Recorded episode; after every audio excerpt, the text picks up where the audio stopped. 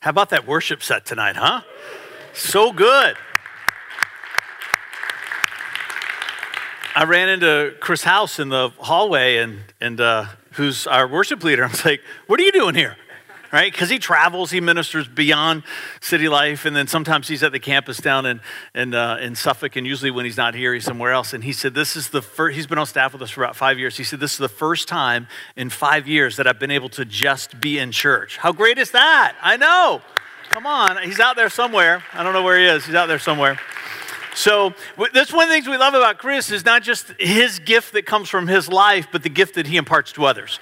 You with me? The gift that he imparts to others. And so uh, during the the uh, um, the rehearsal time when they were band was just getting dialed in. I was walking around in here praying and just and worshiping and as, as, as they were uh, going through the different songs and, and we we circle up and go through the service and, and pray for the service at about quarter of. And so tara came over and said i've been meaning to ask you for a long time. What's this thing that you do with your hand when you're worshiping? Right?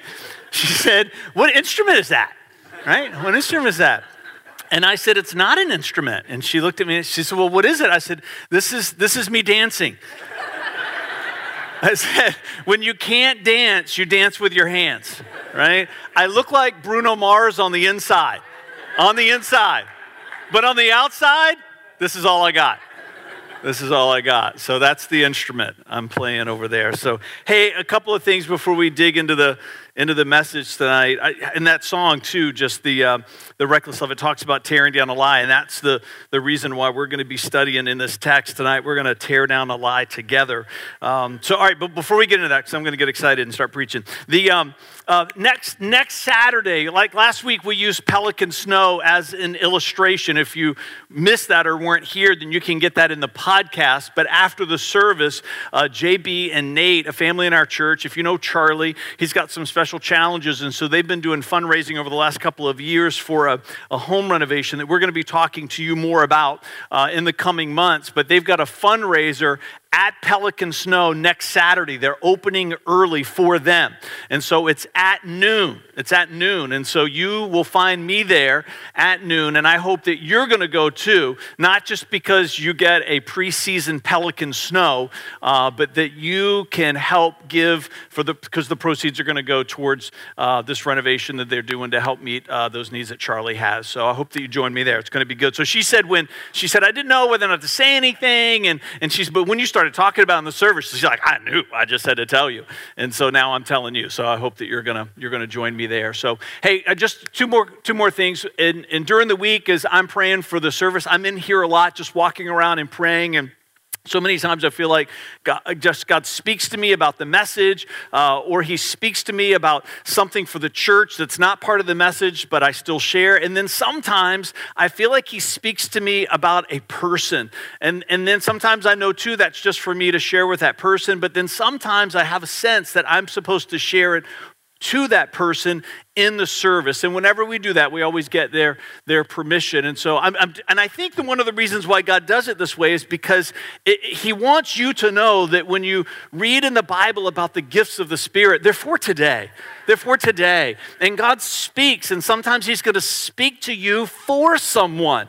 And, and so, so part of this is to minister to the person, but part of it is to minister to you, to give you a vision, to have a listening ear, because God wants to use you in the same way. And and so Christina Mary is here. She's wearing a blue shirt tonight, part of our SLT. There she is. Come on. She's going to stand up for us. I love that courage, but she's battling cancer. And so, as I was praying for the church, I was not praying for her, I was just praying for the service. And, and God just dropped in my heart and said, I want you to tell Christina that cancer is not her story, it's her battle. It's her battle. And that being a lover of Jesus is your story. Being a wife is your story. And a mom and a daughter and a sister in law. That's your story. A woman of God, that's your story. And, and cancer is your battle to fight. And so we just want to pray for her. Can we just do that? So if you want to gather around her, you can do that. Come on. Father, we just lift Christina up to you. We thank you for her story. We thank you that you're, you're writing a story, new chapters in her life as she is a devoted follower of Christ. And in her journey, even as we're talking about in this series, that all of us are on a journey, that you've brought her to a battle. And we're just praying by faith that this is going to be a victorious battle for her, that cancer is just going to be eradicated out of her body in Jesus' name, that she's going to win, she's going to be victorious, that there's going to be a sense on the other other side of this fight, and that part of her story on the other side of the battle is that I've overcome. In Jesus' name, come on, and everybody said together, Amen. Amen. Come on, you clap for that.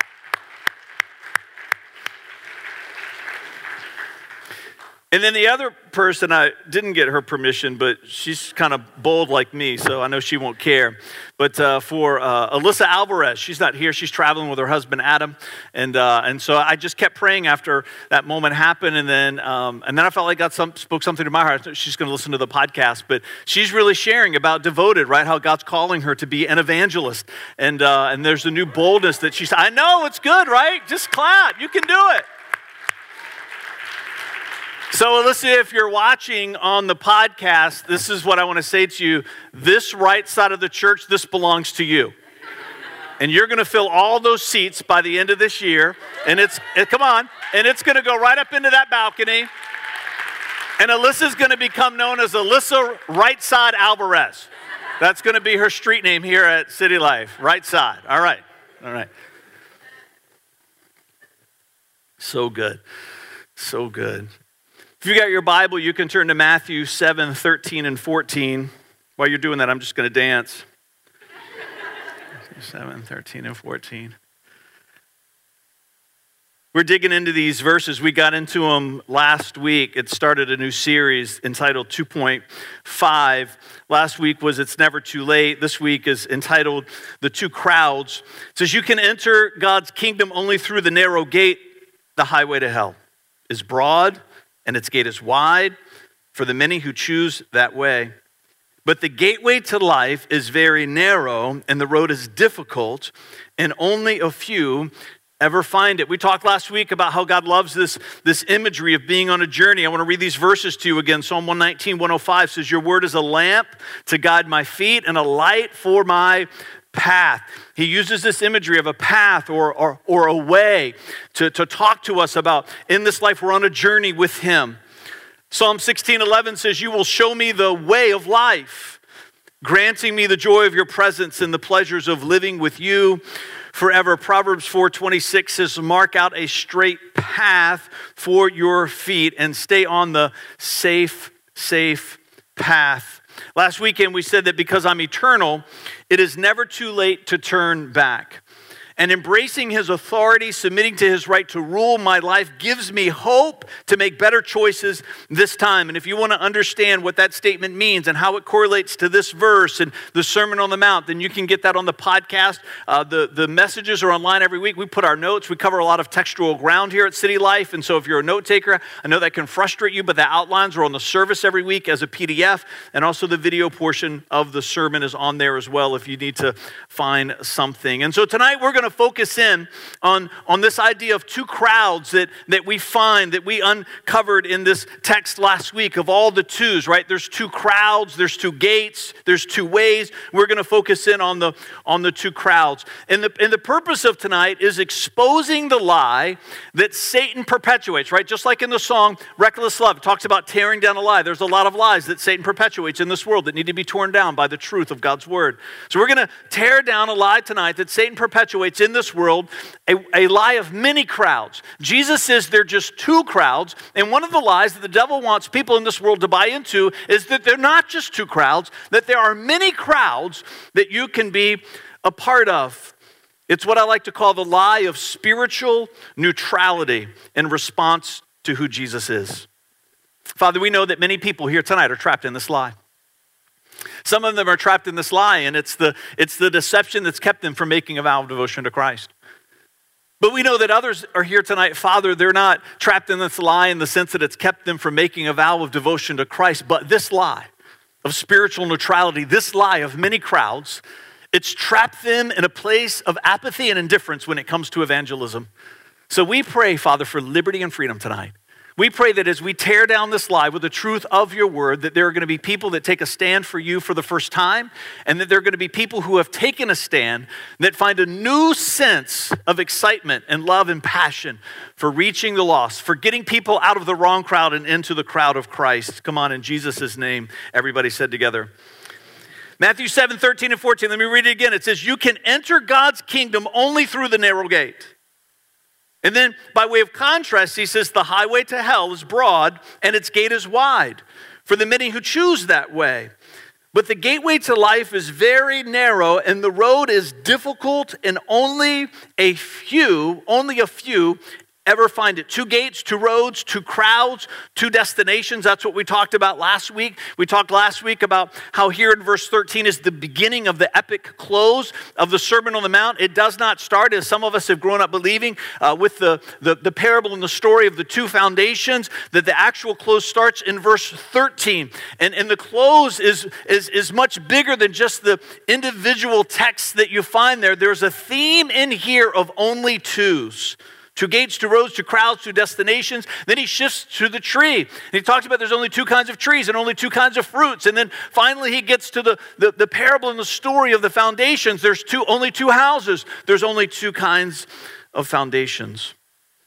A partnering text to hear in Matthew 7 is Jesus returns to this theme in Matthew 12. Matthew 12, 22, 22 to 30. We have a story here where people who are in the wrong crowd, who think they're in the right crowd, are trying to discredit Christ. Verse 22 says that a demon possessed man who was blind and couldn't speak was brought to Jesus. He healed the man so that he could both speak and see. The crowd was amazed and asked, Could it be that Jesus is the son of David, the Messiah? But when the Pharisees heard about the miracle, they said, No wonder he can cast out demons. He gets his power from Satan, the prince of demons. Now, Jesus knew their thoughts and replied, Any kingdom divided by civil war is doomed. A town or family splintered by feuding will fall apart. And if Satan is casting out Satan, he is divided and fighting against himself. His own kingdom will not survive.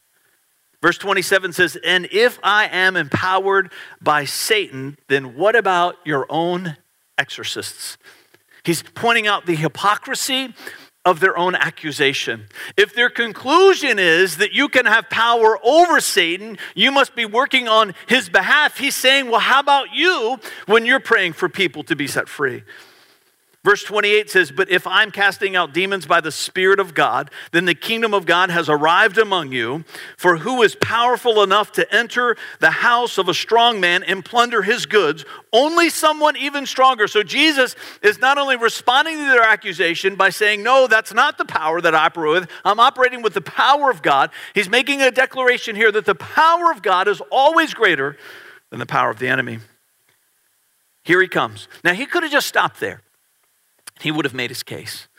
But in verse 30, he gives us this incredible statement. He says, Anyone who isn't with me opposes me, and anyone who isn't working with me is actually working against me. He takes this opportunity for this, this effort to discredit him, to reach back into the principle that he introduces in the Sermon on the Mount of there are only two crowds. And he's saying to those religious leaders, You're not in the crowd that you think you are. You're either with me or you are against me. There are only two choices. Somebody say A or B. A or B. Winston Churchill, Darkest Hour. Anybody seen it? Come on, it's out on Redbox. It is good.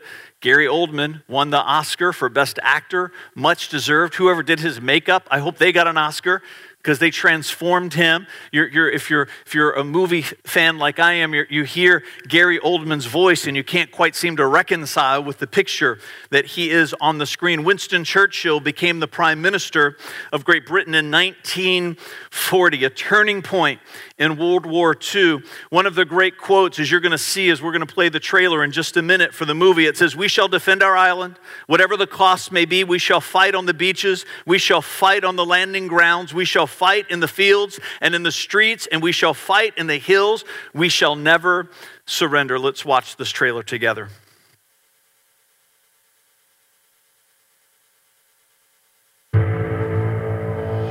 We must now select my successor, and it's only one man the opposition will accept.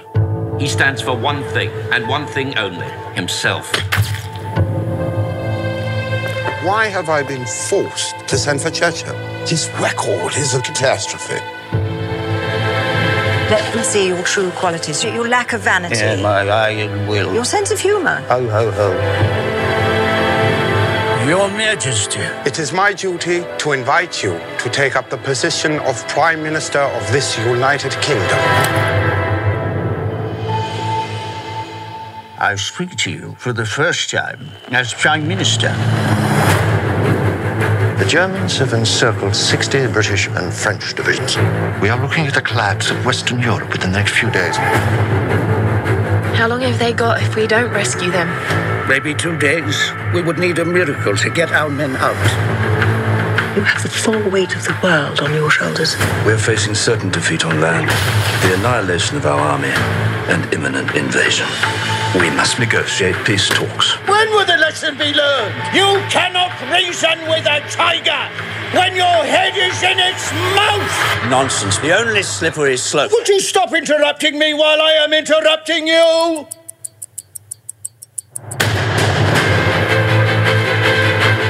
Before us many, many long months of struggle and suffering.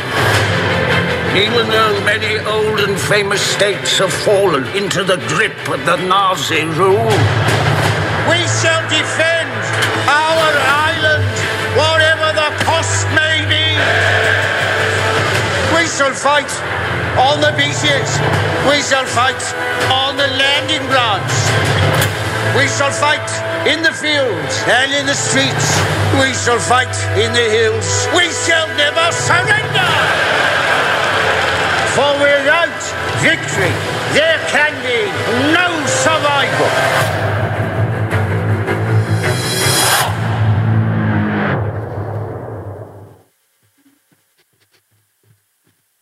It's on Redbox. Just saying. Just saying. It makes you want to watch a movie in here, doesn't it? We've never watched a movie in here. Right? This sound system? All right, so this is this is when Black Panther comes out on DVD. What do you say? Right?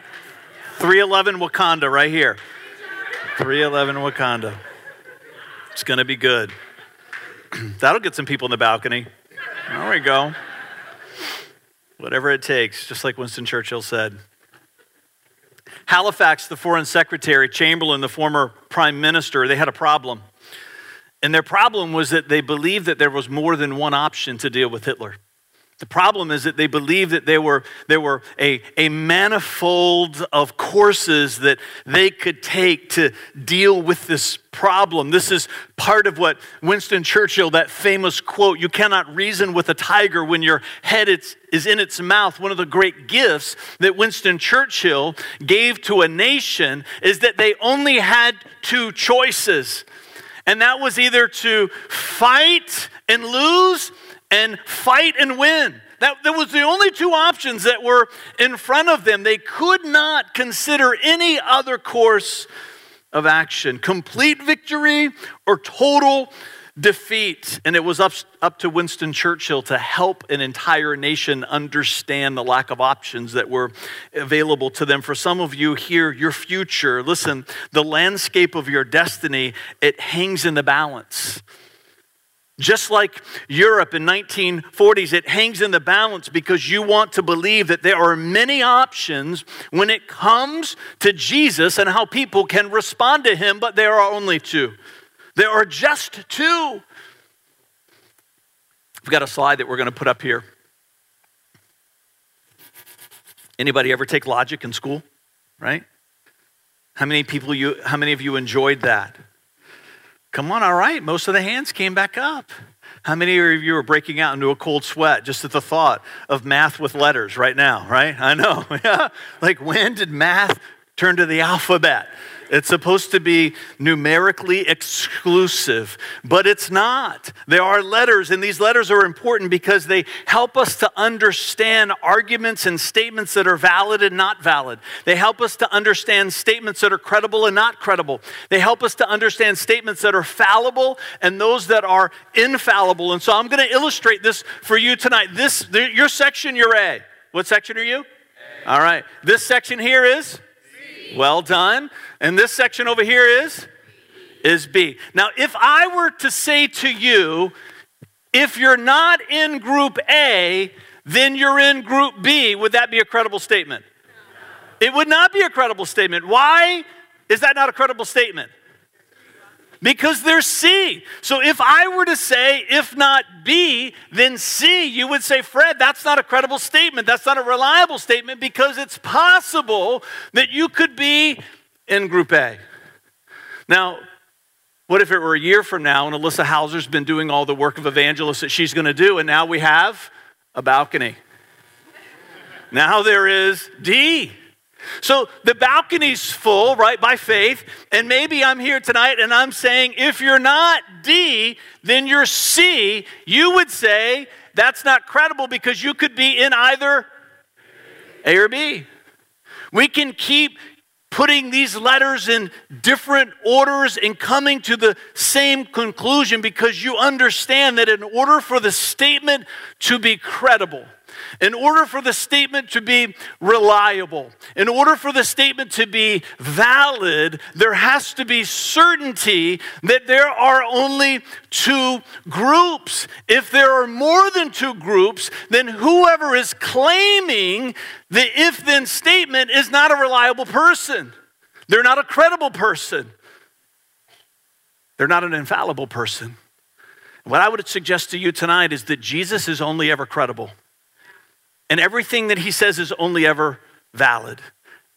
And who he is and what he teaches is only ever infallible. In fact, I would go too far to say to you tonight that he is the most credible voice in this universe. His voice is the most infallible voice in this universe. It's the most valid voice in this universe, right? All right. Take that string, you're going to pass it right back down the middle. Right on down. Come on. If you're in the middle, you got to choose a side. If you're in the middle, you got to choose a side. Keep going. Keep going. Keep going. Keep going. Keep going. I'm going to part somebody's hair there. That's great. That's so great. Right, there you go. See, chose a side. Is it back? Who's got? All right, it's all the way in the back.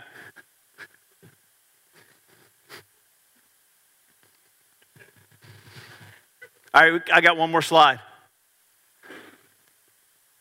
This side is what? This side over here? Now, if I were to say to you, if you're not A, then you're. Sorry. Just making sure you're paying attention. Because I'm not Jesus. All right. If Jesus were, he would say, All right, if you're not B, you're. And if you're not, then you're. Is that a credible statement? Is it valid? Is it reliable? It is because we've established something in this room, and that is that there are only two groups. If there are more than two groups, it's not valid. But if there are only two, then it is a valid statement to say if you're not in one, then you're in the other. This is what Jesus says to us. Matthew 12 30, he says, if you're not a for, if you're not for me, you're against me. One translation renders it that if you're not for me, then you scatter. If you're not working with Jesus, then you're working against him. Listen to this. Anyone who isn't with me opposes me, and anyone who isn't working with me is actually working against me. Jesus is saying there are only two crowds. There is no such thing as spiritual neutrality. There is no such thing as many crowds and many options and many groups to be a part of. In Matthew 7 13 and 14, let's read it again. You can enter God's kingdom only through the narrow gate. That's it. Just that's it. Just the narrow gate. The highway to hell is broad and its gate is wide for many who choose the way. Verse 14, but the gateway to life is very narrow, and the road is difficult, and only a few ever find it. It sets up the closing, the great climax to this famous sermon, and what he's saying to you and what he's saying to me is that there are only two. Two gates, two roads, two ways, two crowds, two trees, two kinds of fruit, two foundations, two homes, and at some point in your life, you have to decide which group you're going to be a part of. And if you have not chosen to be a part of Christ by making a vow of devotion to Him. This is where the lie comes in from the enemy, which we're tearing down tonight. And the way we tear it down is we say to you, if you've not chosen the crowd of Christ through a vow of devotion to Christ, you have already chosen. By not choosing Him, you have chosen to be against Him. By not choosing to be for Him, you've chosen to work against Him. There is no such thing as spiritual neutrality.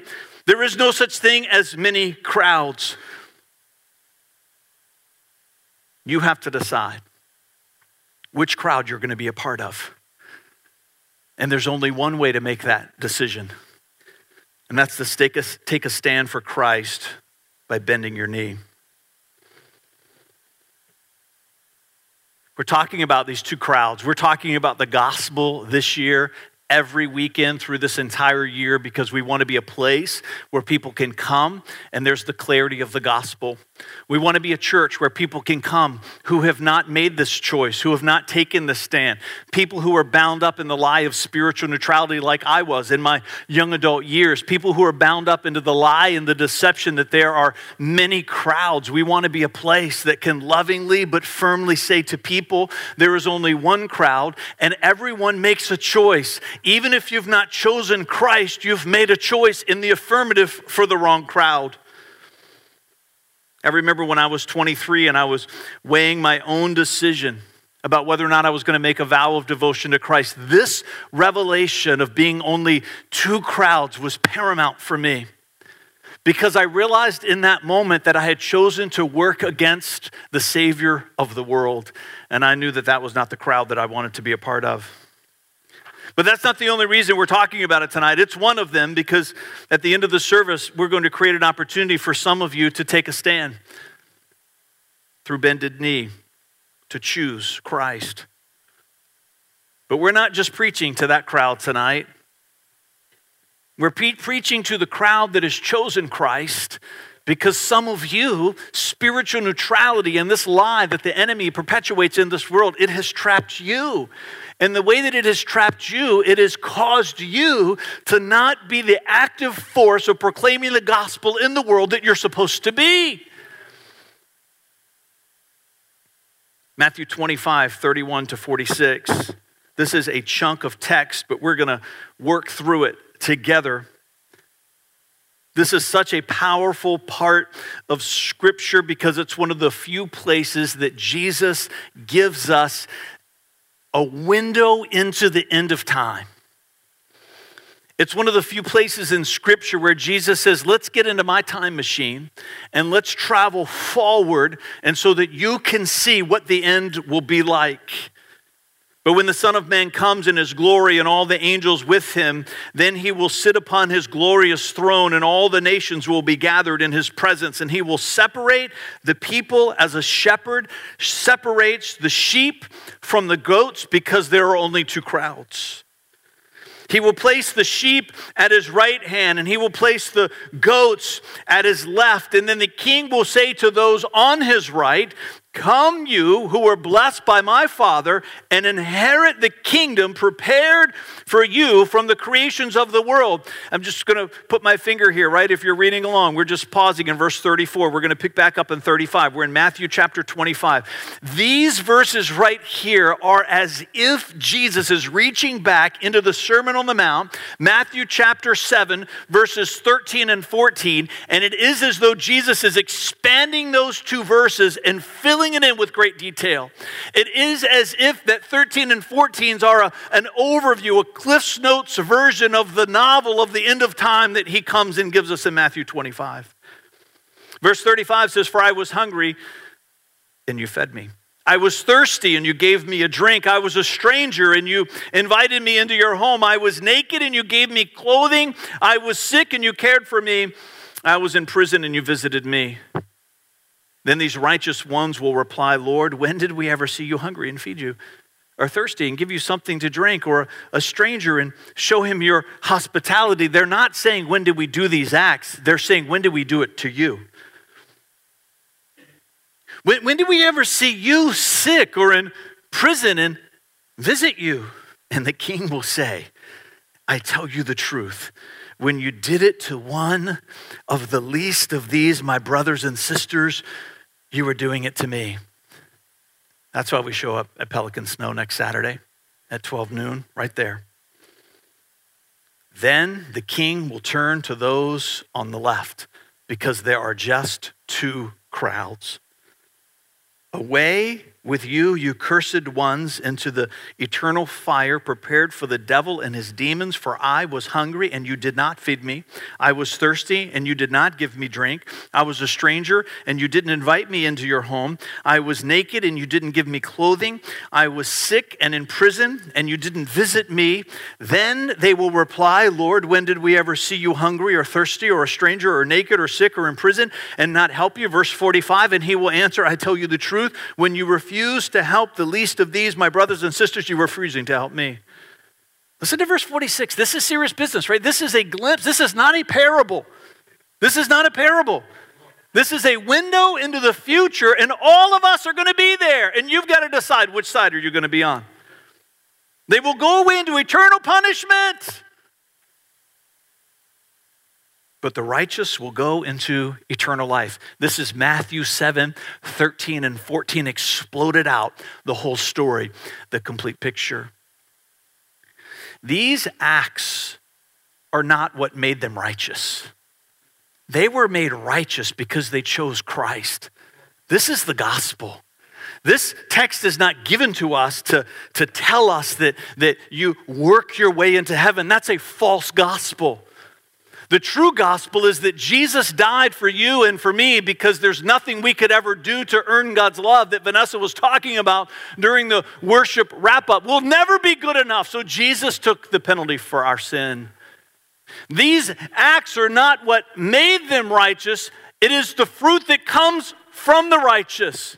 Which is why in Matthew 7, when you pick up in verse 13, this idea of two ways and two gates and, and two destinations and two crowds, it transitions into two trees, and there's only good fruit and bad fruit. Because that's what comes from the person who's made a vow of devotion to Christ and chose the right side.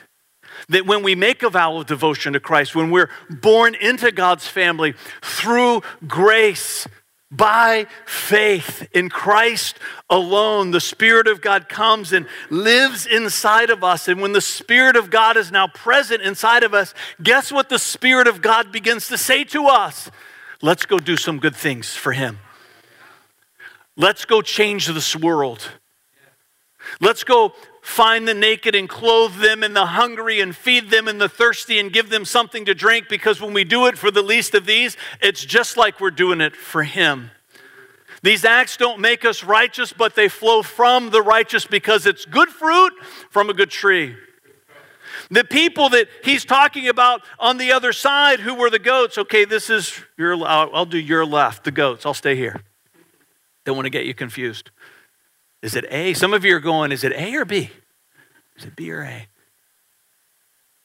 It's interesting, isn't it? Because they asked the same question that the righteous asked, but they're asking the question because they never did it. They never even did the acts. See, the others were confused not because they didn't do them, but because they didn't remember it being Jesus.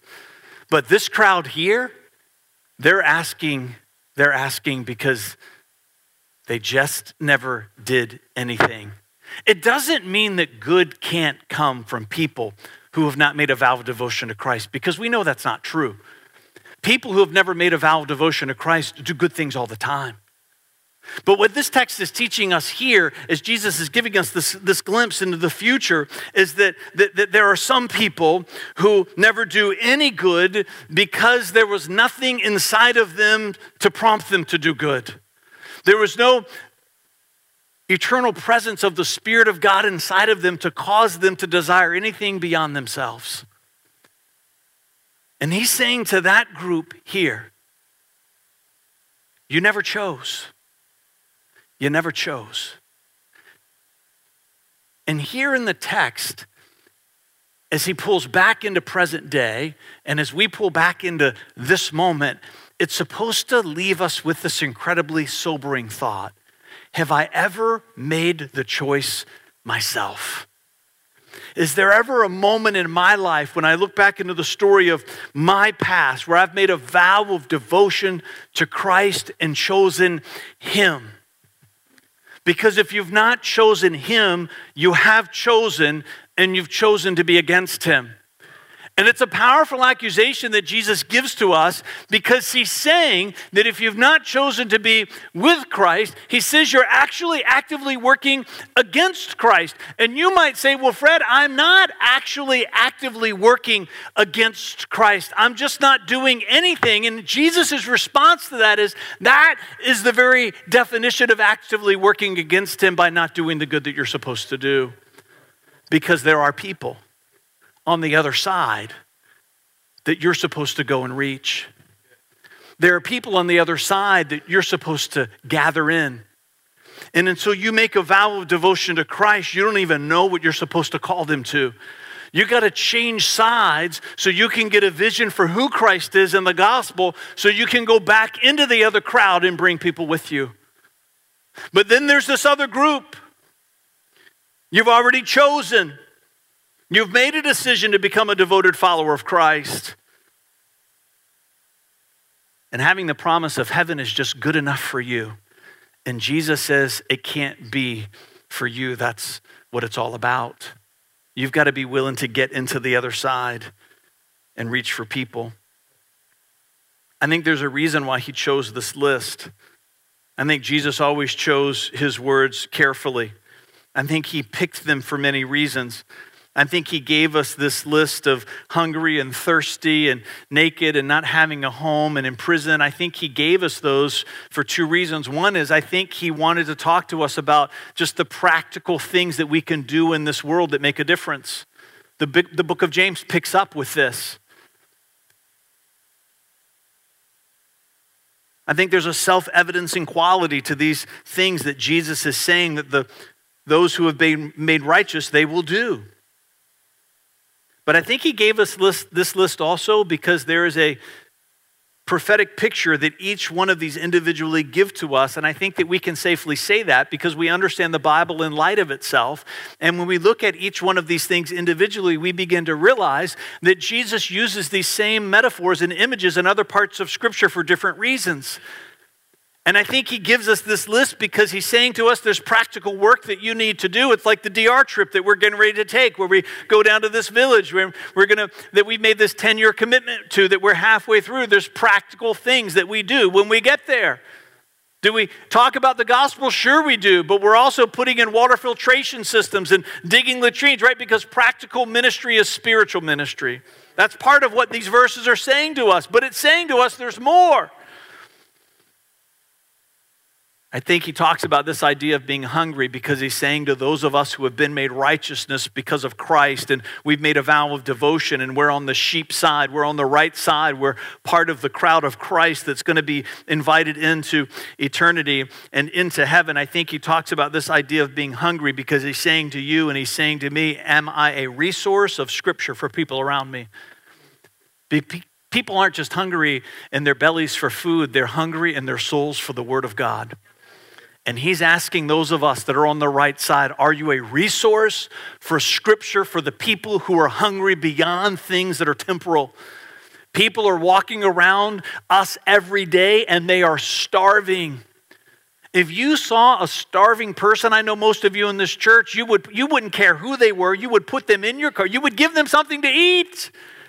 But people are desperate for God's word. And the question I think that Jesus is asking us is are we a resource for scripture for the people around us. I'm not talking about being the obnoxious, right? Like the guy on Facebook has those hilarious things, right? Where he does the, is it John Crist? Is that his name? Who has the, the Bible verse for every situation, right? It's hilarious. Don't be that person. Don't be that. It's funny on Facebook, it's not funny in real life. It's not being the obnoxious Bible thumper. That's just you trying to boast about your knowledge. It's not caring for people. That's not caring for people. Being able to be a resource for Scripture for people around you starts with spending time in your Bible every week. You've heard me say before, I'm not going to tell you to read the Bible every day because that can be an impossible task. What I'm saying to you is read it most days. Read it most days. Most of the week, read. Most of the week. And if you do that year after year, you know what's going to begin to happen to you? You're going to begin to learn God's word. It's going to become a part of who you are. And there's going to be circumstances and situations that you're going to find yourself in. And somebody's going to be talking to you about a challenge that they're facing, a trouble that they're having. And the Holy Spirit now has an inventory to work with. And He's going to whisper something in your ear. And you're going to be able to share a verse to them that's going to minister. It's going to be food on their plate. Are you feeding the hungry? Are you giving the thirsty something to drink? All throughout Scripture, you find that water is a picture of the Holy Spirit. Oil is, but water is too. How about the woman at the well? Once you drink of this water, he says, you will never thirst again. Do people around me experience the Holy Spirit through me? These are hard questions, aren't they? I go to a chiropractor at least once a month. And you know how there's times where you're sitting there, if you've ever been to a chiropractor before, and he's just, he's probing around or she's probing around looking for a spot. You don't even know that it hurts until they touch it. You're like, oh, yeah, that spot needs some help. I hope that's what these six questions are doing to you tonight. For some of you, you've just been numb for these things, and I hope that we're just putting a finger on it. Not to shame you, but to inspire you unto the least of these. Do people around us experience the Holy Spirit through us? Now, that's a whole sermon unto itself, but the one that I want to focus on is the character of Christ. Because, first and foremost, that is the fruit of the Spirit. If you don't have the fruit of the Spirit, then people don't want any of the gifts of the Spirit that you're trying to minister to them through the character of Christ, the 24 virtues that we preach and teach that we spent all of last year on our model of discipleship. Let's praxis.com. If you're new, we'll give you a gift. There's a little booklet in the back that has an appendix in the back, all 24. Those virtues, that's what people need to experience from us. He talks about people who need a home. You can't get very far in the New Testament and not realize that the home is the metaphor for the church. Am I actively looking for people who don't have a church home? We say at this church all the time that we want to be a place that makes a difference in the lives of spiritual orphans. People who've made a vow of devotion to Christ, they're on the sheep side. Eternity is promised to them. They're going to heaven, but they're living this life in spiritual solitude, and God wants them to have a spiritual family. Whether they settle here or not, that's not what's important to us. We want to bring them in here to reawaken their appetite for community. This is part of what Jesus is saying is are you looking for people who are spiritual orphans and inviting them into this house? Because that's part of the purpose of gathering every week for church. One, it's to remind you, the crowd, that you're a part of, but it's also to create a community for other people who are in the crowd who need a home. And it's not about them staying here, it's about them finding a church somewhere. Sometimes it's just being here that reignites their, their, their trust for church again, and then we get them plugged into a church somewhere in the city.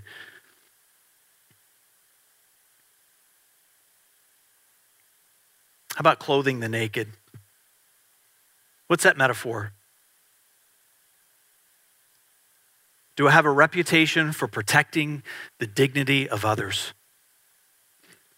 How about the woman that was caught in adultery? How powerful is that story? We can get so caught up in the wrong things that people are doing, we completely lose sight of the greater ministry that that person needs from us in that moment and that's to protect their dignity. Jesus called her to a higher place, but he didn't start there. He didn't start there. He started with protecting her dignity. He started by standing up for her. They dragged her out of that bedroom. She was probably naked as she came into this world, and they threw her down in front of that crowd. I think a big reason that Jesus was writing on the ground is he was just trying to draw attention away from that woman. He was just doing what he could to get people to look at him and stop staring at her. Do I, do you have a reputation for protecting the dignity of other people? What a list. What a list. These last two, I think they go hand in hand. So he talks about the sick and he talks about those in prison. It's both practical and prophetic. When is the last time I talked to someone about the gospel? When's the last time I had a conversation with someone about Jesus and that he died for me? Ask yourself that question. When, when is the last time that you talked to someone about the gospel? I think he contrasts the sick and the imprisoned because he's making an accusation against the righteous. And I think this is the accusation that he makes. We see the sick as someone who's a victim. And so we're much more inclined to minister to them because we see them as being undeserving of their situation. And so we rush to the sick. We rush to the person whose lifestyle is, is such because we can, can say that, that, that, that this isn't their own doing. Oh, but these people over here, these people over here. I'm not saying that there aren't innocent people in prison. That, that's another conversation for another time. That, I don't think that's what Jesus is talking about here. I think Jesus is talking about the guilty. I think Jesus is talking about the people who are supposed to be in prison because they've done bad things. And I think he's contrasting the sick with the imprisoned because the righteous, we rush to the victim, but we look at those over there with a sense of indignation and say they brought that upon themselves. And so there's nothing inside of us that, that drives us to bring the gospel to the person who's being punished for the wrong that they've done. And Jesus is saying the righteous, it makes no matter. Whether they are the sick, whether they are the imprisoned, whether they are the victim, or whether they are the rightly punished, all of them, Jesus died for them. And they need to hear the gospel. They need to know that there is no sin that is too great. They need to know that when Jesus was on the cross, he saw them. They need to know that there's a narrow gate that they can pass through, no matter what they've done, no matter where they've been. Even if they're going to be in prison for the rest of their life because of the egregiousness of the acts that they have committed, there is an eternity that's waiting for them on the other side if they choose the crowd of Christ. Everyone needs a Savior. I'm going to invite the worship team to come back up. Two crowds, people. Just two crowds. Philippians 2 4 through 13 says, Don't look out only for your own interests. Ouch. He gets you there, doesn't he? But take an interest in others too. You must have the same attitude that Christ Jesus had. Though he was God, he did not think of equality with God as something to cling to. Instead, he gave up his divine privileges. He took the humble position of a slave and was born as a human being. When he appeared in human form, he humbled himself in obedience to God and he died a criminal's death on a cross. Verse 9, therefore, God elevated him to the place of highest honor and gave him the name above all other names. That at the name of Jesus, every knee should bow and in heaven and on earth and under the earth, every tongue declare that Jesus Christ is Lord to the glory of God the Father. One day, every knee is going to bow, no matter which crowd you're a part of. And for all of us, it's going to be our last act before something eternal happens. And those that have chosen Christ from that place of bended knee, we enter in to paradise. But those who rejected Christ and never made a vow of devotion to him from bended knee, they enter into perdition for all of time. Now, verse 12 in my Bible, like in your Bible, oftentimes has a header that indicates that the Apostle Paul is changing and moving forward onto a new idea. The Bible is divinely inspired, all the editing notes are not necessarily so. Verse 12 should not be separated from verse 11, and neither should verse 13. And I want to read them to you, and I want to tell you why. It says, Dear friends, you always followed my instructions when I was with you, and now that I am away, it is even more important. Work hard to show the results of your salvation, obeying God with deep reverence and fear, for God is working in you, giving you the desire and the power to do what pleases Him. Those verses should not be separated from the verses above it because if you do, we get to the end of those first few verses, and I don't know about you, but it leaves us feeling helpless because we say, I can never do that. I can't do what you're saying I should do. I, I can't continually put others in front of myself. I can't be like Christ because I'm not Him. Paul knows that people are going to think this way. It's why he puts those words in there to begin with. Because he's building to this great promise. He's saying, I know you can't in your humanity, but because the Spirit of God and His divinity now lives in you, you can do more than you'd ever hope was possible. Because of the Spirit of God that's living inside of you, you can begin to live a life that puts others in front of yourself. You're not always going to get it right, but you can get a vision for getting it right more than you're getting it wrong.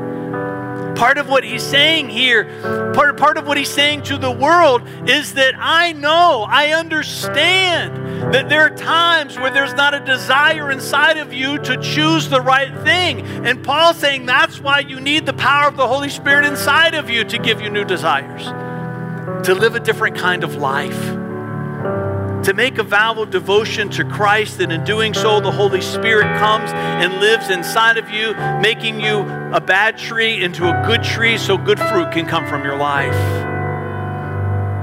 Good fruit can come from your life. The kind of fruit that Jesus talks about in Matthew 25. We don't want to be a people that, where Paul writes to the church of Corinth, that we barely made it into heaven escaping the flames. We want to be a people that find our way into heaven because we made a vow of devotion to Christ. We chose the right crowd and became the people that were seeking out people to bring them back over to the other side. That we became a people that did all the practical things of Matthew 25, but did them in a spiritual sense too. So we can hear him say to us, Well done, my good and faithful servant. So, this is how I want to close tonight before we sing the song, I'm going to invite you to stand with me. I'm going to invite you to stand. And I know this is going to take some courage. I got it. I know it does. All of us who have made a vow of devotion to Christ, we've, we've had to take that stand ourselves. As we sing the song, this is what I'm going to ask you to do. I, I, I know it, it's not easy being conspicuous, but I'm telling you, there are some of you here tonight, you've never taken a stand for Christ in your life ever. You've been thinking about it, you've been weighing it, you've been talking about it. When I'm saying that tonight can be your night, will you get out of one crowd and get into the other? And I'm just saying, as we sing, I'm going to invite you to come kneel at this altar. I'm just going to invite you to come kneel at this altar. Don't be the person that says, I'm going to wait until the last verse because that's the kind of thinking that got you where you are already. You want to say, as soon as he steps away, I'm going to be the first one down there. I'm going to be the first one. I'm going to be the first one. But you're not the only person that I'm calling out tonight. For some of you here, you've made a vow of devotion to Christ, but you've bought into the belief and the lie of many crowds of spiritual neutrality. And there is nothing inside of you that's longing to reach the lost with the gospel of Christ.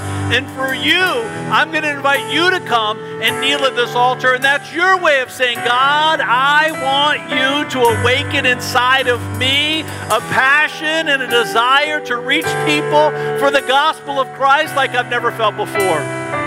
As we sing, you come.